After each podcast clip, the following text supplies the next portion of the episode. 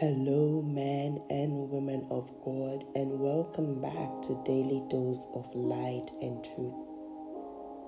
My name is Lady Safoa. Today, we will be talking about love. Today is the day the world has set aside to celebrate love, and the Holy Spirit has a message for us. What is love according to our Bible? Let's open our Bibles together and read 1 Corinthians chapter 13, verse 4 to 8, the A part, and I read. Love is patient and kind. Love does not envy or boast. It is not arrogant or rude. It does not insist on its own way. It is not irritable or resentful. It does not rejoice at wrongdoings, but rejoices with the truth. Love bears all things, believes all things, hopes all things, endures all things. Love never ends. Amen. Beloved, this is how Apostle Paul, by the Spirit of God, defined love to us. When we mirror this to Christ, we see that He has all of these beautiful things listed and more. So if we say we are His bride, then we have to be a living template, and this kind of love should exude from us. This is the only kind of love we are supposed to possess as a people of God. I know we live in a world now where love is defined in so many ways. But if we truly want an example of what love should look like, we have Jesus Christ. Amen. He showed His love to us by sacrificing Himself for us.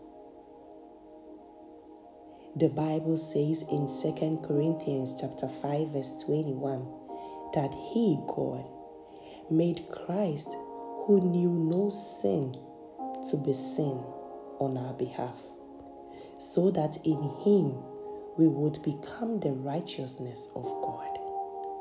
That is, we would be made acceptable to Him and placed in a right relationship with Him by His gracious love and kindness.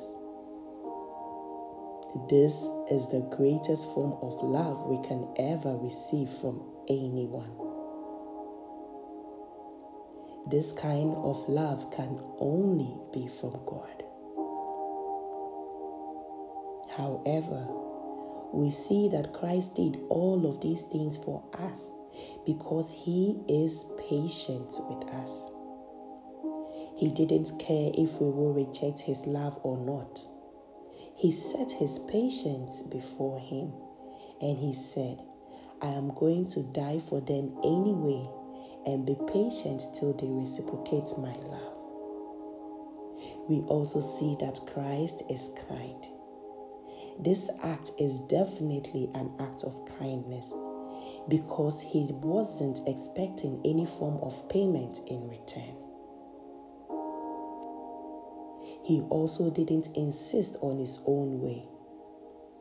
He could have chosen any other way to save us. He could have refused the cross when He saw what He was about to go through and said to His Father, I choose not to die again, but He didn't. We see that Christ was not irritated by our sins, nor did our sins birth resentments in Him towards us. But He rejoiced in the truth that is our salvation. And because of this, He bore all the pain. He believes in us that His death will bring us back to Himself. He has hope that we will return one day and turn away from our sins. And with all these in mind, he endured it all. The kind of love Christ shows us has no end. Jesus Christ is indeed love. That is just who it is. So today, as we celebrate love, let us take this scripture to heart. Today and every other day is the day we show love. But today, I want you to go out of your way to show love by studying the Word of God with someone. Go out to give to the poor and the widows. Tell someone you love them. Forgive and forget any hurt. And also, share this podcast to the people you love. Do something lovely for someone today. Amen. God bless you, men and women of God, for joining me once again today. Remember, this is just a pinch of how best I can describe the love of God to you. But when you make time today to study your Bible, you will find many more testaments of the love of God to mankind. I want you to know that Jesus really loves you. And if you are single, don't feel left out. Remember, you are technically not single. You do have a husband, and his name is Jesus. So have a date with him today in his word and feel all of his love around you.